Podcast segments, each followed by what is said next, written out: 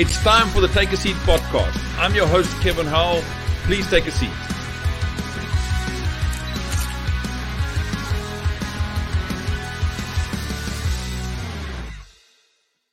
Good morning, everybody. This is Kevin Howell, your host at TakeASeat.tv. This morning, we have a great entrepreneur again on the show. His name is Joshua Knight, a really exciting entrepreneur, a guy who started in mathematics and statistics and then moved into the fashion industry. So without further ado, here is Joshua Knight. Good morning. Thank you for having me. Joshua, so we obviously had some pre-show discussion. So I'd like the people just to get a background of who you are. So in three words, who is Joshua? Joshua is a boundary breaker. Right. Okay. Boundary breaker. And does that mean you disrupt everything? Wherever you go, you disrupt things? That is the intention. Yes. I believe that disruption is a key theme of my life at the moment. Right. Right. Joshua, so what's interesting about our backgrounds is we both studied at the same university. I said to you this morning, I studied mathematics at the University of the Free State. You did that as well, or statistics and mathematics. So I was really interested when I read about your story last week. You've also got some friends of mine as friends. So, just talk us through how you got to where you are and what are you doing at the moment? What is the disrupting that you're doing at the moment? Oh, thank you so much. Yes, so as you said, my background is in mathematical statistics from the University of the Free State. At that point in time, I was really gearing my career to be in finance, and that's where most statistics professionals or people who study math end up in. Right. Consequently to that, relocating to Johannesburg, working in the mining and energy space a bit, understanding where quants is applied, and from there, taking it further was about where I ended up in Edcon. At Edcon at that stage, there was a lot of transitions going on, which was about changing the business, right? And bringing analytics to the core focus. And that's what I was brought in to do. And I joined the strategy team in that. And the intention there was to merge analytics with marketing, with operations, with strategic decisions that were taking place in the business. And I was very fortunate to be working under some very smart people who knew where they wanted the business to go. They had the vision for the business. And right. We started this journey there. We started this journey of implementing analytics in every kind of focus of this business, starting with marketing and how we analyze promotions and how we analyze campaigns and setting up certain KPIs and how we monitor them. I mean, the most typical KPI in marketing is ROI, right? So you want to know how much you're spending on marketing and if you're getting a return on that, and making that a core decision-making function, right? And also helping the teams there to also understand why we're starting to give analytics such a focus, because it helps us really be results-orientated and points us to the same strategic initiative. And then point from there was about applying that throughout the business. So then I also started an analytics team, and making that a core function of the operations team there is setting up how we make decisions with stores and what size of stores, and how much staff should be in the stores, how much stock should go to stores. These are kind of simple, basic decisions that we were trying to set up as analytics as a foundation.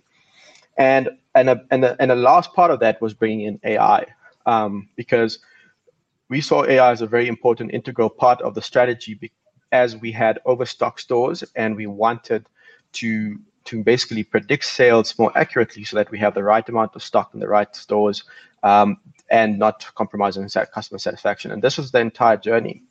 So post that happening, all that happened with Edcon, the idea then was then the team, the people that I worked with there, and very smart, brilliant people that I worked with there, and Vian Chirna, who's the CEO of Zinio, we sat down and we tried to identify where is there still gaps in this market, where we can leverage this amazing AI that Vian had built.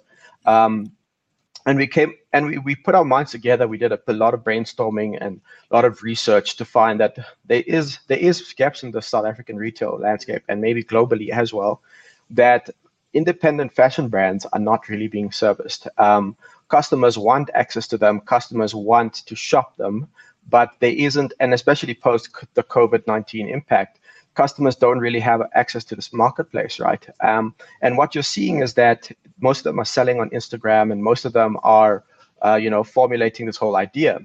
And customers want to stand out. They want this product, and they want to look a certain way, right? They don't want to just formulate opinions about what they should be wearing, right?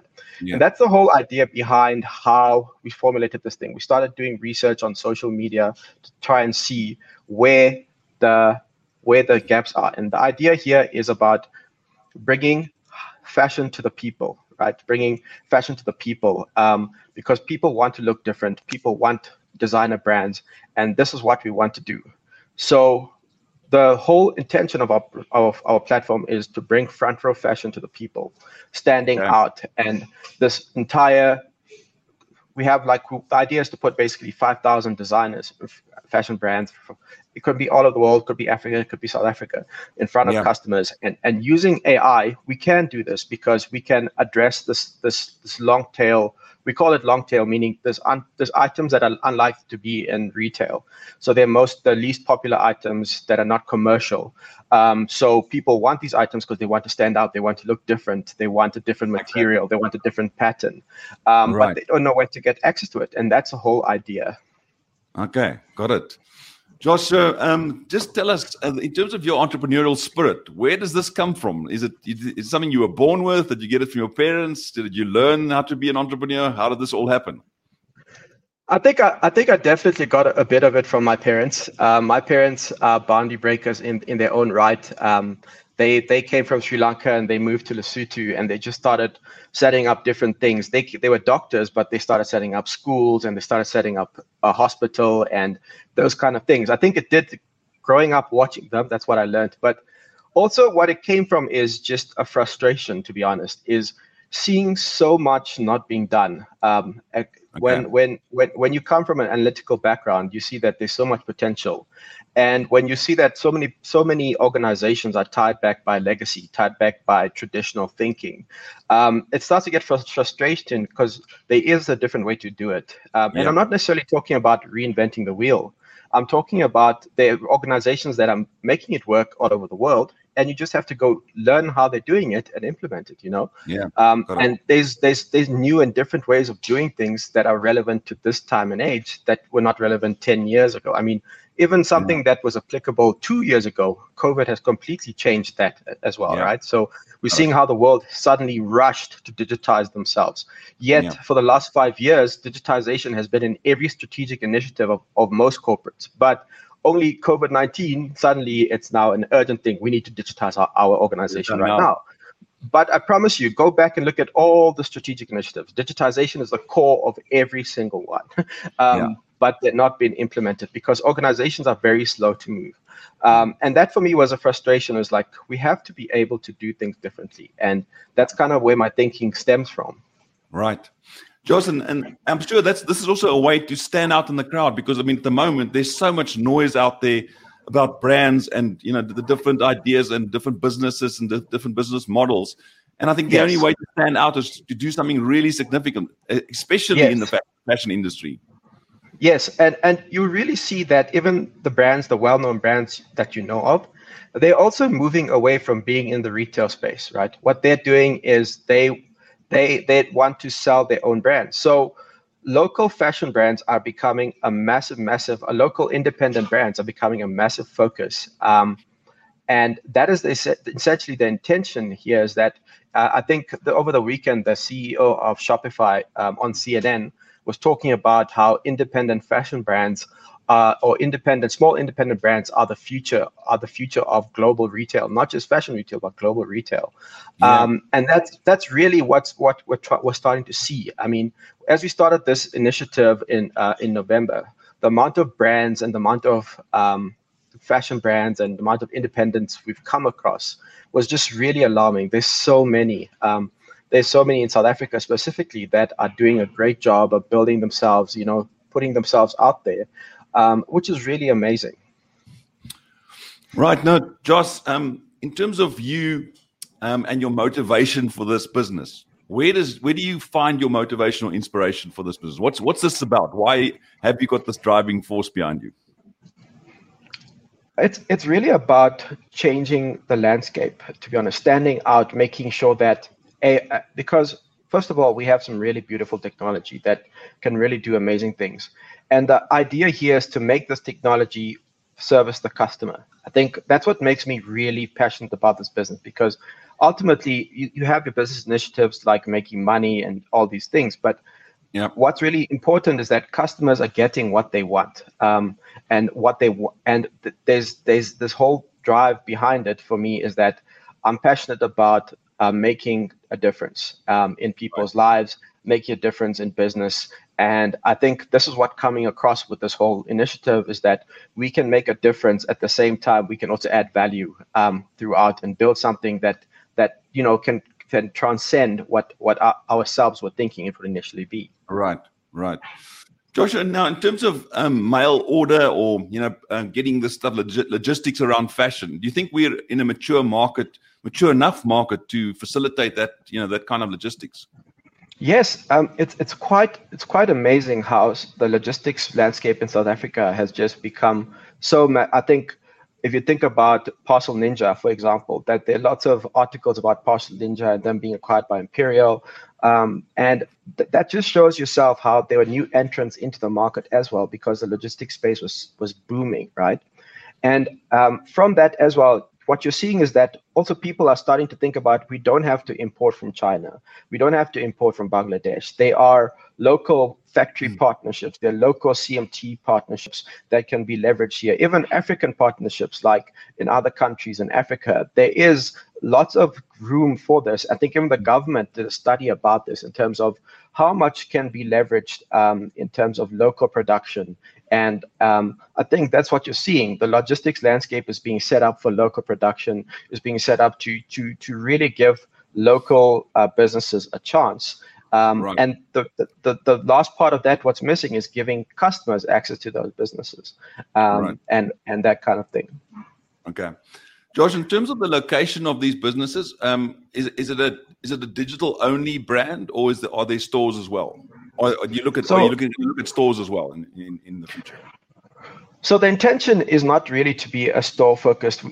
If you think about who we'd like to emulate, are the likes of Farfetch in the UK, or ASOS, there's some stores like Selfridges in London who kind of do what we're doing but have flagship stores. Our intention is not to really ever open stores. We'd probably do events, we do pop-ups, we do certain hotspots that allow us to, have good business presence. But some of our brands already have their stores, like their boutiques, and they have their own local presence. So we don't need to be that. The idea is to also keep this a low operating cost, right? So for us, the future is not brick and mortar retail. The future is online commerce, and that's what we want to make sure we own and we're dedicated to, which allow us to solely focus on this and optimize this experience. So the idea is to also bring in new ways for customers to experience fashion online. There's so much technology that's breaking boundaries in terms of you can use an app now to check your size, your body size, or you can use an app to capture a picture of clothing and see how it would fit on you.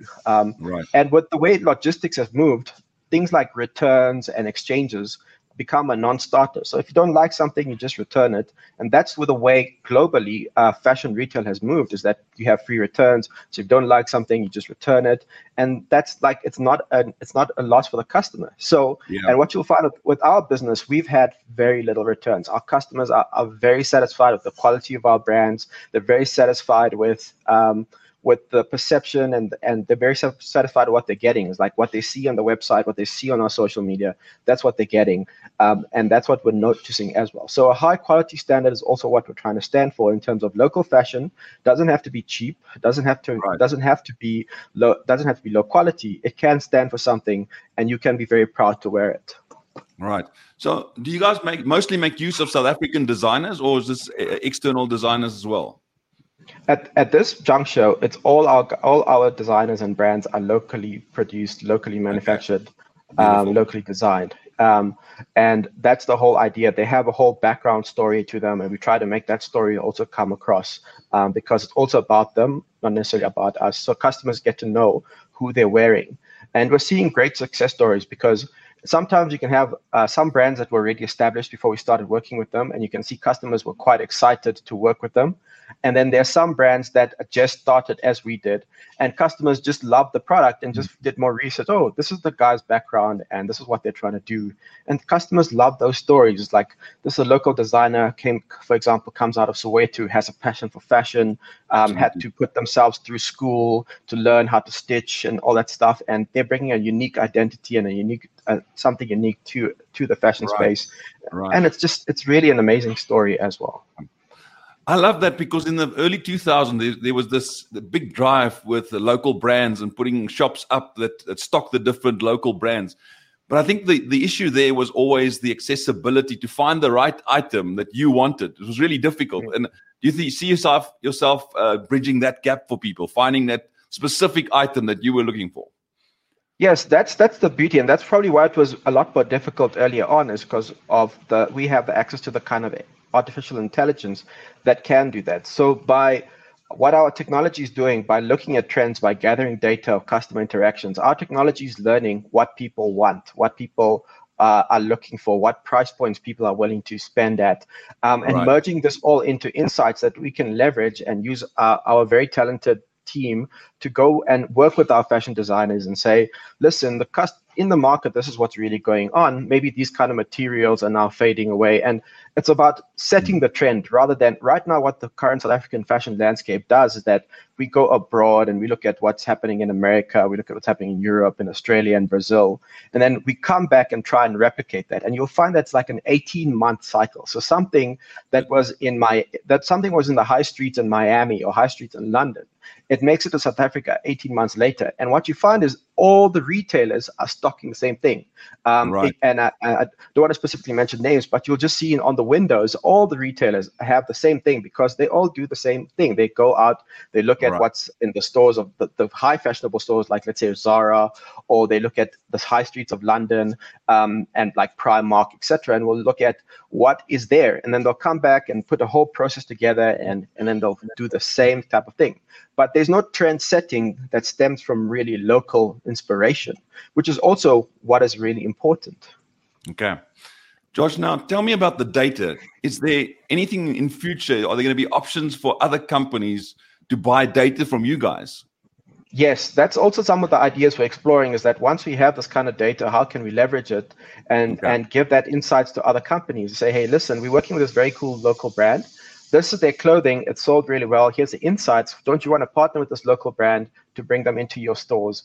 And that also gives these local brands a launch pad as well to get into local stores. So rather than selling, let's say, something that comes from abroad, have a local fashion brand in your store, and it's risk mitigated because we've given you the data to support that customers want this local brand. And that will then make it very easy to get more local brands into our commercial fashion stores and make that expand that more to a wider scale. Right.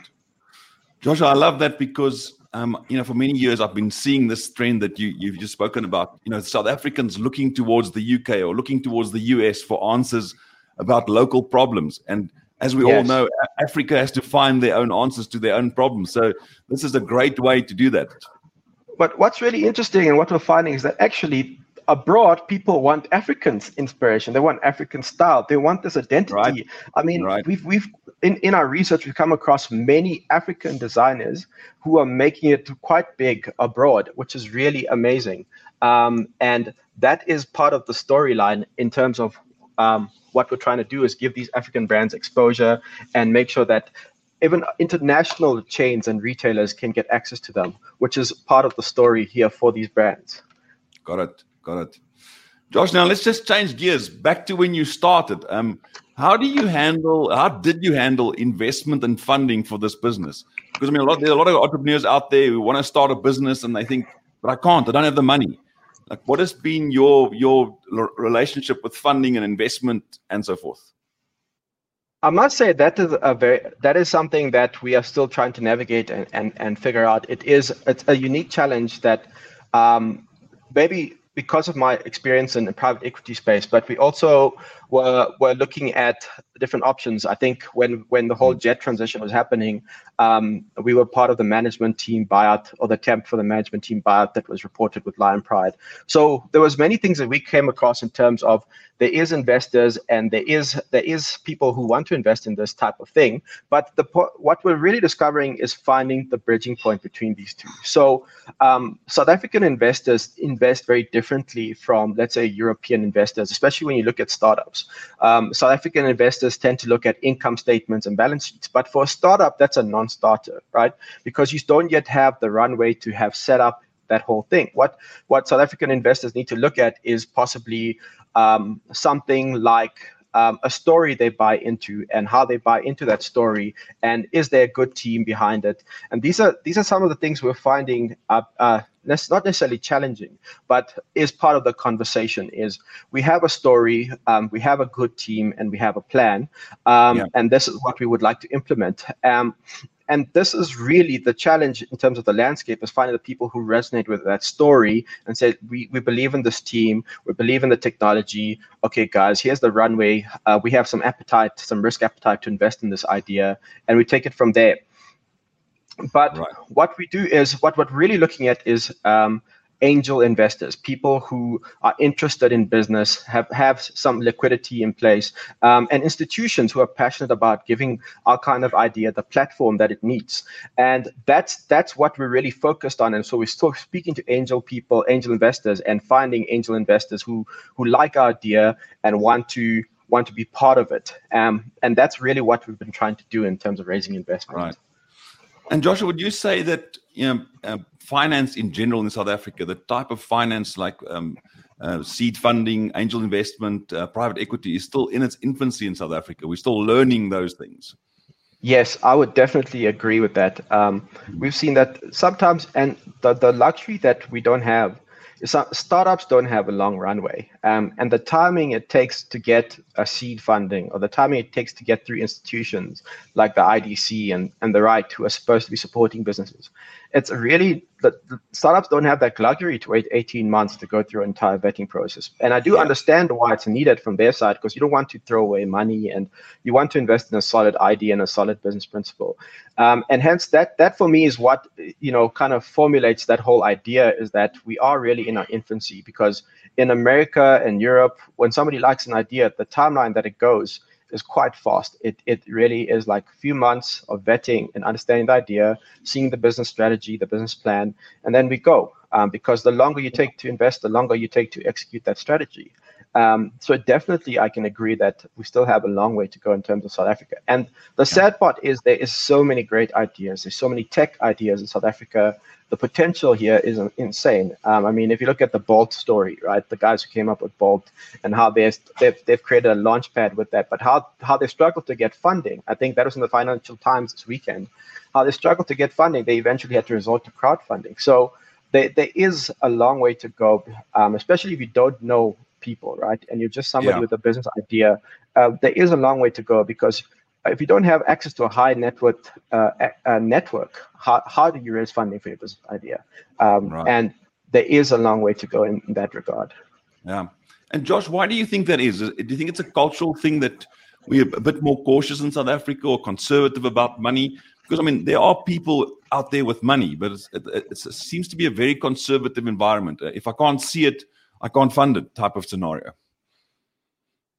I would say there is an element of conservative, but I think it's also about setting up conversations, setting up events where business people who are looking for it, want to invest in it. So the idea is, if someone has a working proof of concept, and setting up that environment where the right type of angel investor who has the kind of liquidity to invest in these companies, and there's a working proof of concept, there's a right appetite.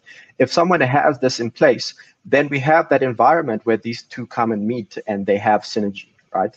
And that's for me the essential part that we need to look towards, is that where is the place where people who want to invest in businesses meet with people with the right ideas, the right concept, the right teams, and then that formulates and grows into something more sustainable.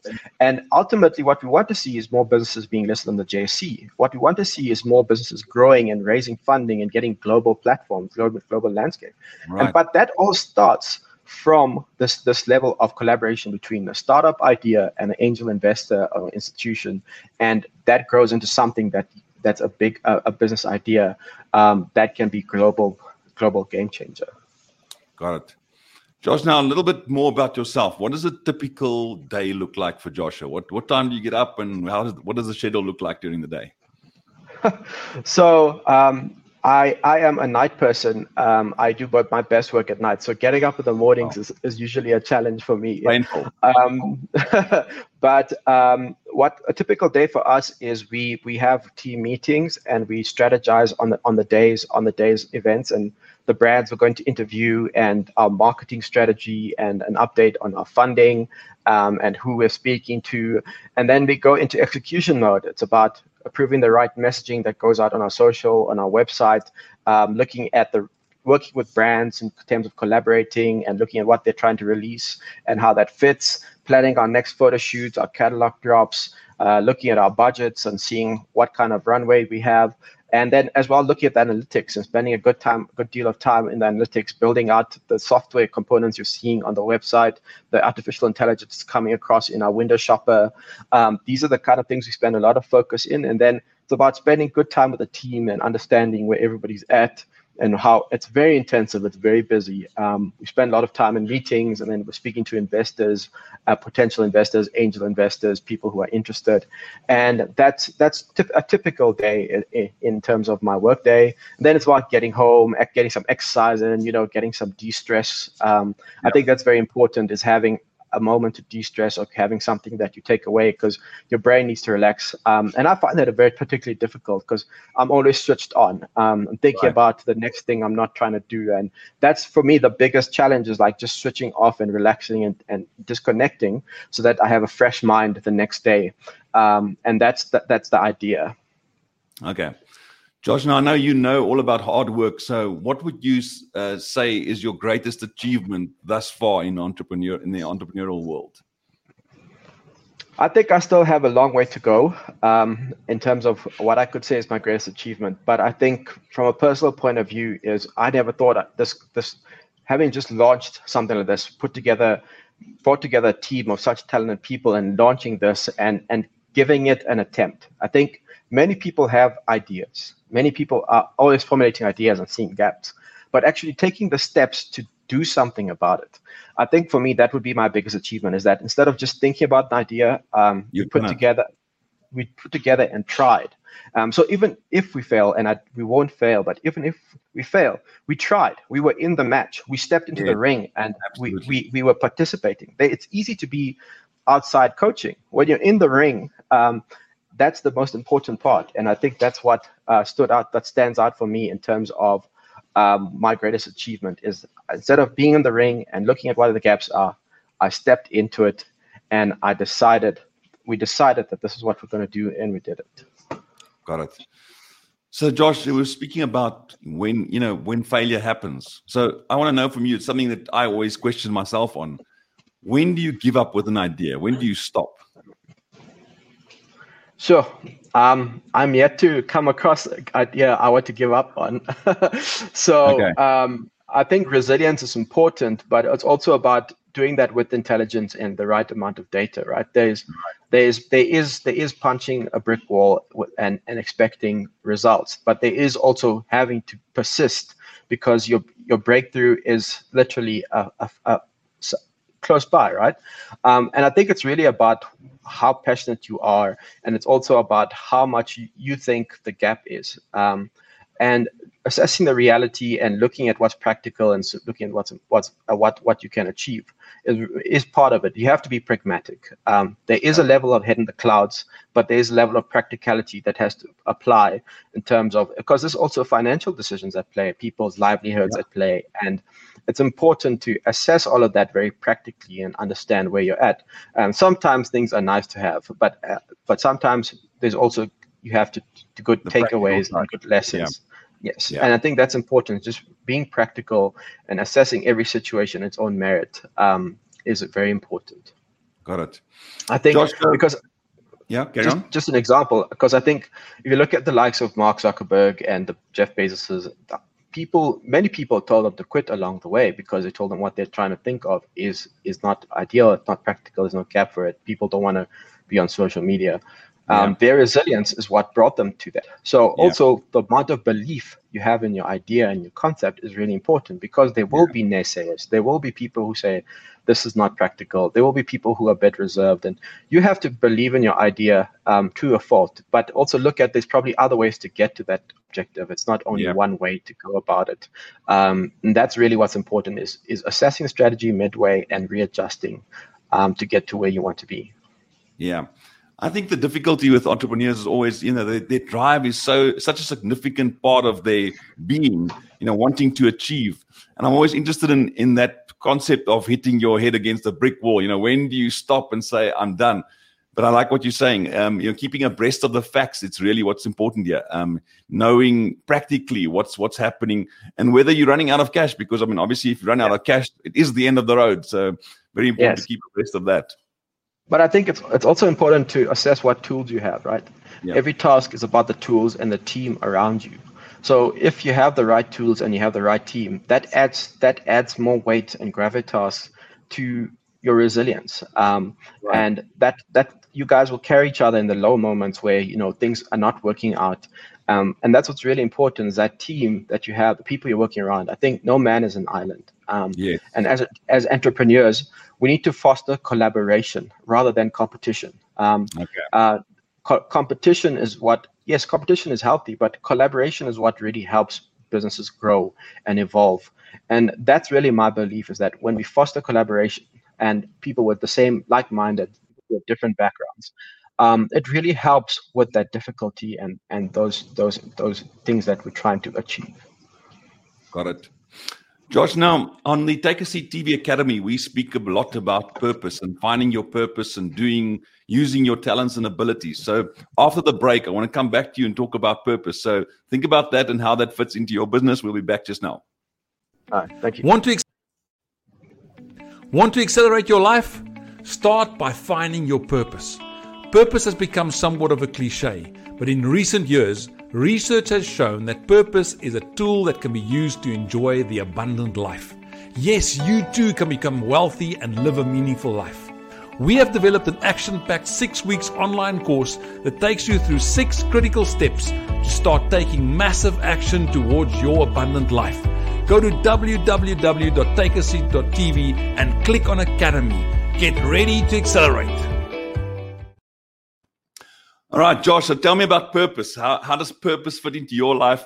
How do you see your life panning out using your talents and abilities, and then also around your team, how you choose team members around purpose? I think this is very important. Earlier on at Edcon, one of the things we started to bring on was purpose. And what really opened my eyes to purpose was the Simon Sinek lecture on Start With Why.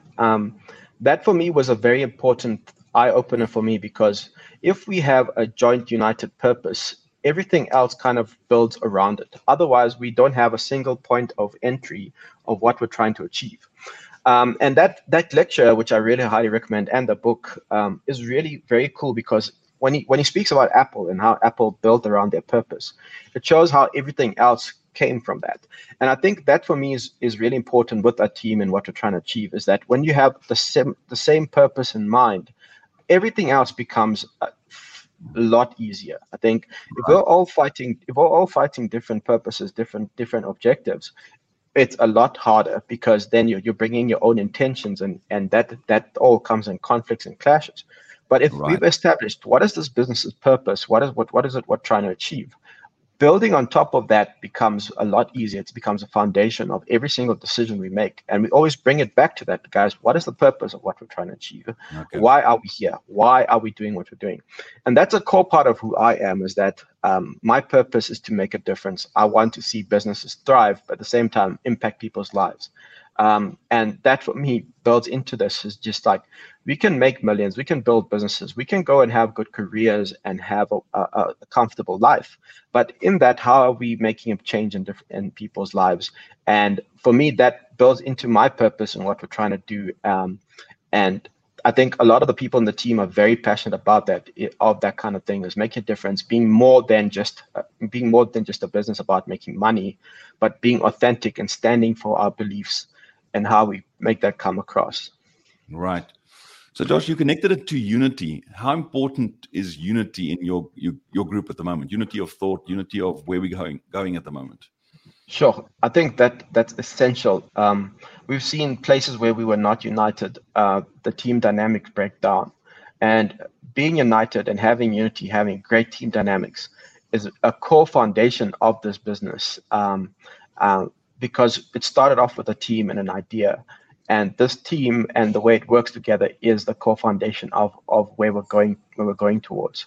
So unity, I cannot stress enough how important it is. I think what I can say from my previous experiences is that we saw unity break down at Edcon. We saw different objectives, different people trying different things and wanting to save their jobs or trying to, different interests starting to conflict. And that's where a lot of things also started to break down, is that there was no common united goal.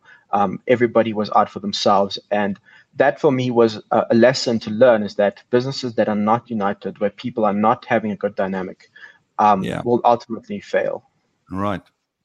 Josh, now in terms of the team, how do you, when you guys do selections of team members, what is the shortcut for you to get to, I am employing someone in purpose. I'm providing a space where that guy can flourish in my business. How do you make those decisions? I think personally what I felt is skills can be taught, but intention and identity and truth are things that someone comes with, and people need to have their own truth on display. We can teach people how to use systems. We can teach people a certain type of thinking.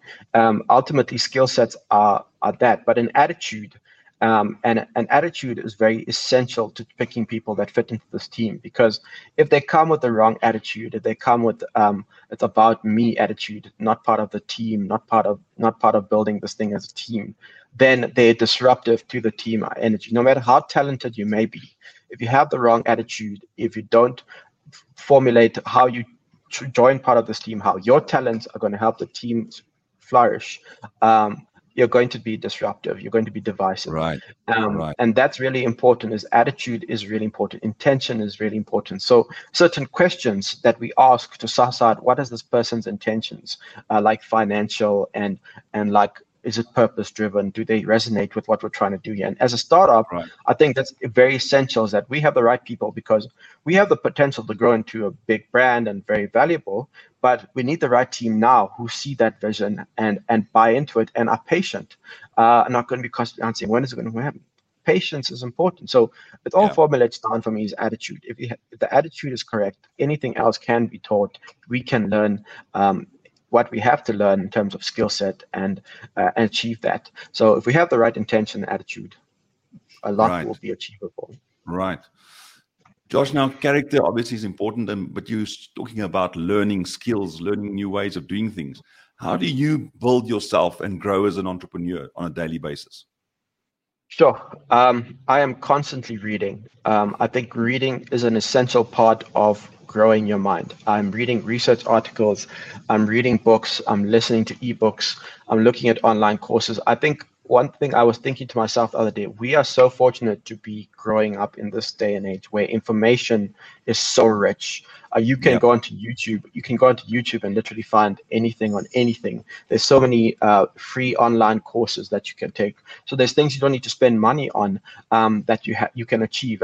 And now digitized learning is becoming literally the norm. And for me, I'm constantly reading, researching. I have Google alerts out on articles. I have literally folders and folders of where I've saved research articles. I've saved business articles on how people are doing things. And then most importantly, I go and I'm trying to learn from how others have achieved. So doing studies on other businesses, how they thrive, the likes of Microsoft, the likes of Apple, the likes of Tesla, making sure to understand those formulas that they identified. How do we replicate those formulas in the way we're doing business right now? And that's really an important part of fostering that entrepreneurial spirit, is reading. It can't be I really can't understate it. When my colleagues told me about how much they read, I was just like, okay, I'm behind the curve. And I was like, where do I find time? And a big part of that is I just started listening to audiobooks. just to enrich my mind and make sure I'm thinking the right way. When I'm gymming, I have audiobook in, and when I'm driving, I have an audiobook in, because I'm always trying to say how much information am I giving my brain to enrich it more. Right. So from reading all these books, Josh, what do you think? Do you think there's a winning formula to being a successful entrepreneur from what you've read and, you know, what you've experienced? I think there is a winning formula, but it's different from person to person. I think there are people that are multi-talented, like musicians, artists, you know, even programmers and coders, people who think very differently. And then there are people who are like creatives, right? And then there are people who are pragmatic and people who work on the systems and need a plan in place. So I think it is different for each person. You just have to figure out the right formula for you. But there is certain building blocks that you put in place. You need to have a solid plan. You need to have discipline. You need to have the right conversations with your team. You need to be realistic and pragmatic about your current state and where you want to be. There is certain fundamentals that allow you to move forward in your business. But at the same time, you also have to allow what is unique and different about yourself to also come across, so that, because if we all try to apply the same formula, then we'd all be the same. So there is what's different, our background, our knowledges, our talents, and our passions need to also come across in how we do our work, for there to be a thriving environment in your entrepreneurial businesses. Right. But the fundamentals still stay the same. Hard work, applying your mind, asking people for help. I think don't be arrogant to think that you always have everything figured out. There are people who can help. There are people who have different opinions. And that's an important part of building a business, is always be learning, always be open to input. And I think that's very important, is because there are people outside you that can help you see what's happening on the outside, because you're in it, you're entrenched in it, you're in the war zone. So you need someone as a strategy tactician outside saying, hey, listen, I see something different there. You're not walking there. It's important to always have an open mind. But that's also important to know what to take in and not take in. Sometimes that's important. Yeah. It's like, what this person saying valid? Assess it. Is it not valid? Right. And take it from there. And that's I think, you know, some of the things I've identified as key essential building blocks to a successful business. Right. So that speaks to mentorship, Josh. How important has mentorship been in your life, in your entrepreneurial journey? So important. I think I have the privilege of working with some really inspired people who I can learn from. I think in my whole life, I've had the privilege of being the youngest in a social circle, because, and what I've just been, by being the youngest in all my social circles, I've just been able to absorb in what everybody around me is saying and doing and applying that. I have quite a few business mentors that I speak to on a daily basis about the challenges I'm going at. My mentor at Edcon, his name was Jerry Anthony Raja. He was very essential to who I am and what I'm doing today. And then working with the likes of Vian, Dustin, Amy, these are very intelligent people, very open-minded, which allow me to just absorb in all of their personality and their strengths and learn from them. And I think that's really important. And the people I work with around, I'm very good friends with other business owners and other entrepreneurs, and how they're thriving, that plays a very essential role in who I am. And what I do today. Okay. And if you have to choose one example, Josh, of an entrepreneur that you look up to and you seek inspiration from, who would that be? Like personally, somebody I know, or like at a global stage? A global stage. Sure. I think the go-to people that people aspire to is the likes of... yeah, I mean, like Donald Trump, but I'll say that in a joking way. But he is a very smart guy in how he does things. But I think Jeff Bezos, Elon Musk, Warren Buffett, these are the people I do like learn from. But outside of that, I think here locally, I really am aspired to the guys who are building businesses up, Adrian Gore, and how they're building Discovery. And I look at those type of people and I see what they're doing. And that's what I aspire to and I look towards. And I also look at a lot of people I aspire to, also sports people. I think when I look at the likes of Sir Alex Ferguson and how he builds his business, how he built his legacy and the mindset he had to apply to players. And I read about his autobiography. I apply that things like to be successful in sports is very important. The likes of Jose Mourinho. I do draw from sport personalities as well, because I think that kind of resilience to be successful in sport is very important. And I take from that and I build to it. And that's really my inspirations. But I do look at Elon Musk's life very closely, because I think he's someone right now at the global stage everybody needs to learn from. Yes, he makes mistakes and that kind of thing. And I look at the likes of Warren Buffett and where he is today and what took him to where he is and what he's doing at this global stage. And I think that's very important. So those are very typical examples, but they're really typical for a reason, because these guys have certain things in place and how they achieve them. And from there, you can learn a lot from their lives, and their lives is out on display. So there's so much to learn from them. Some eccentricities come across, and those kind of things, I think, formulate very important. But here in South Africa, there are people breaking boundaries all the time, especially in the tech environment, in the business environment. The people I know very closely, like Brian Kelly, who is in Bloemfontein building up his logistics business. I've watched them, how they're growing up, how him and his family are building his logistics business. For me, those are the type of people I aspire to, and I look at, and I see how they're building their businesses from nothing, and I take from that. Right. Josh, now I'm interested, you were talking about local business guys and overseas and global business people. How do you think we should bridge that in South Africa? Because we've got very unique problems to solve in our economy going forward. We need entrepreneurs. We need entrepreneurial activity and businesses to bolster our economy. But then we also have people that have global aspirations. How do you keep that balance of thought? I think that is a big challenge, right? But I think it's also about expanding our mind. I think what they have overseas, obviously, is they have environments that foster more entrepreneurial systems, and how to get funding, for example, is a big challenge for our entrepreneurs to get to a global stage. And I think, like, if you look at the companies that list on the JSE, versus companies that are constantly IPOing abroad, there's a big discrepancy, right? So we need to foster more of that. Like, more companies need to list on the JSE. More companies need that kind of exposure. And I think it's also a knowledge gap, right?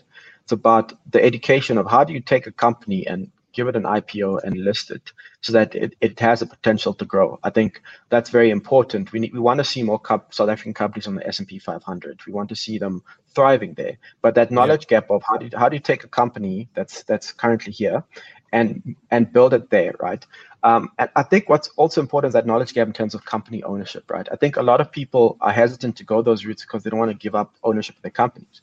But if you look at the likes of Amazon, as it's synonymous with Jeff Bezos, he only owned, I think, about 11% of Amazon at towards the end. So that's also important. It's like, ownership does not necessarily mean you need to always be fully owners of your business. Sometimes you need the external funding. You need to list your company to move it to the next level.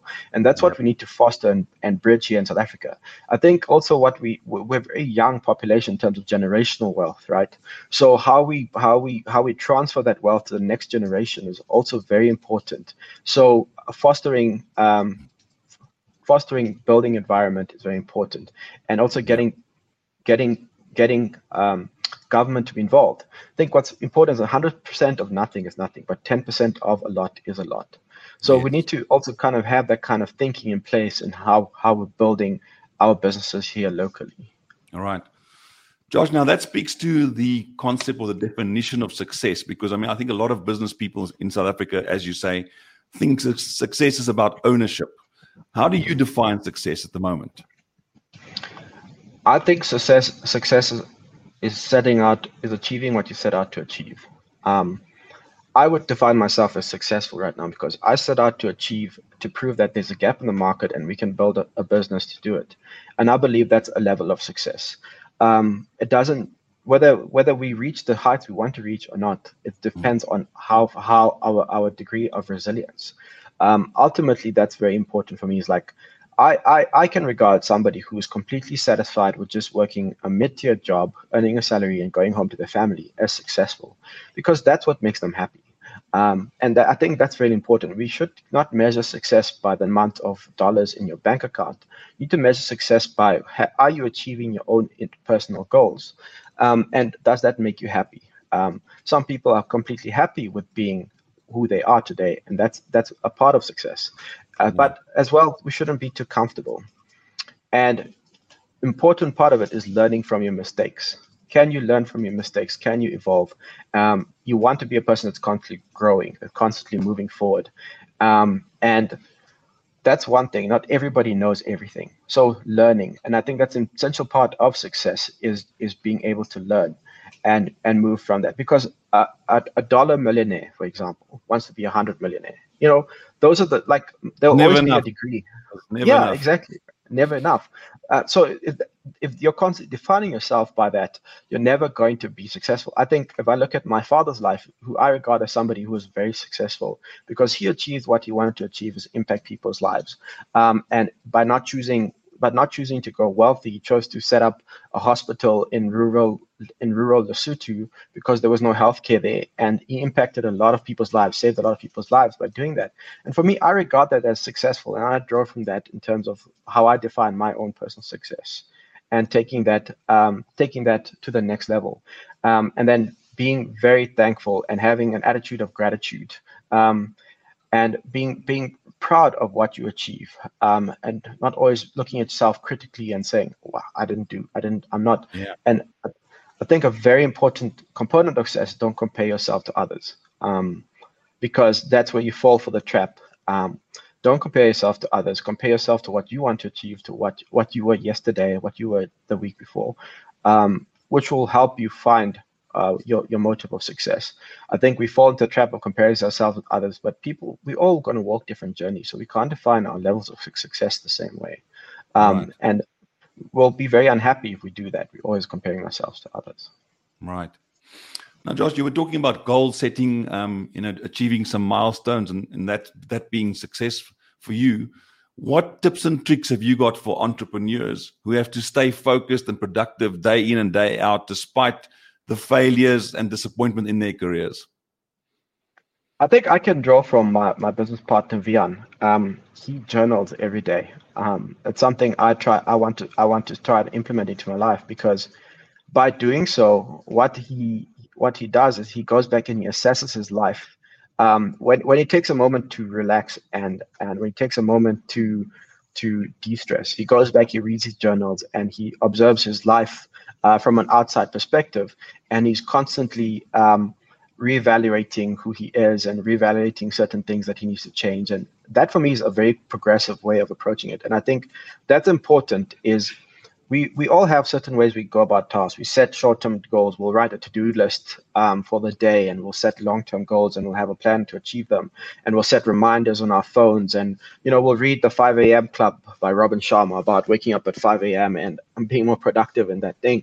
But ultimately, I think it's about what you do to assess yourself, which is important. So what mechanics, what tricks do you have to go back and say, was I productive this week? What could I have done better?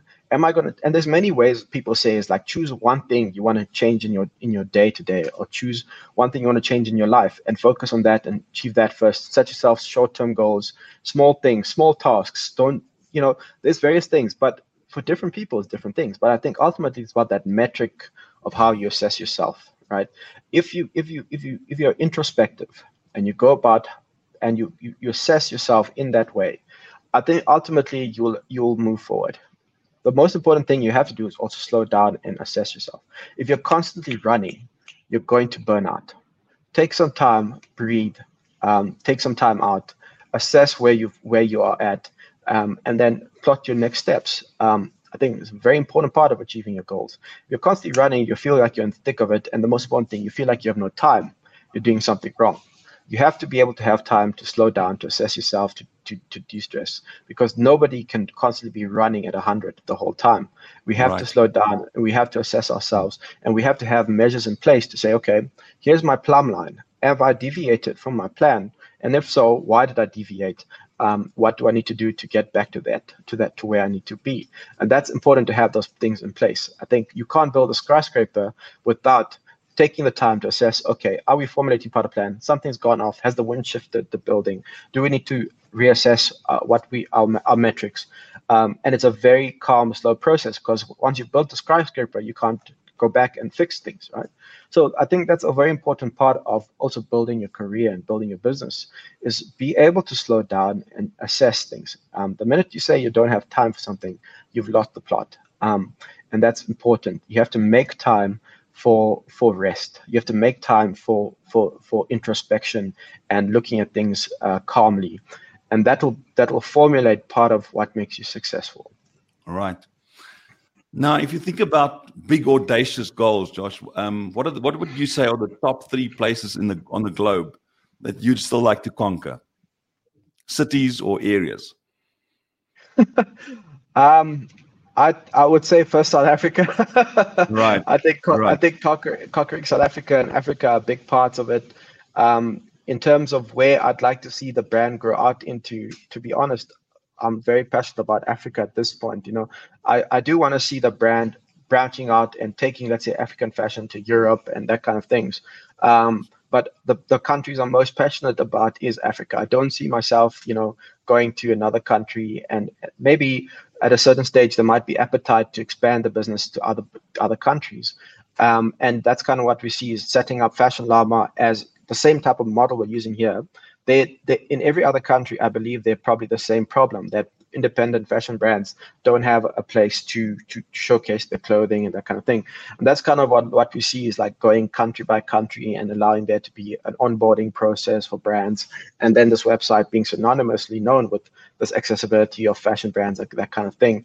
And I think countries that I see doing lots of things, I think people will be shocked, but there's a country I like a lot, is Rwanda, especially Ibubesi. Like, I think they're doing great things in Rwanda, and how they're pushing the boundaries and making their country thrive.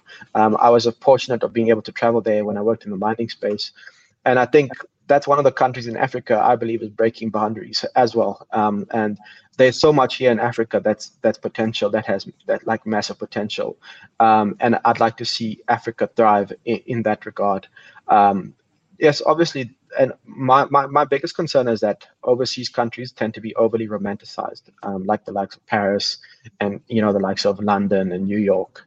And they tend to be overly romanticized when there's so much potential here to grow those countries, to grow these cities, to grow these beautiful African countries into what they can be. And that's what I personally feel. Okay.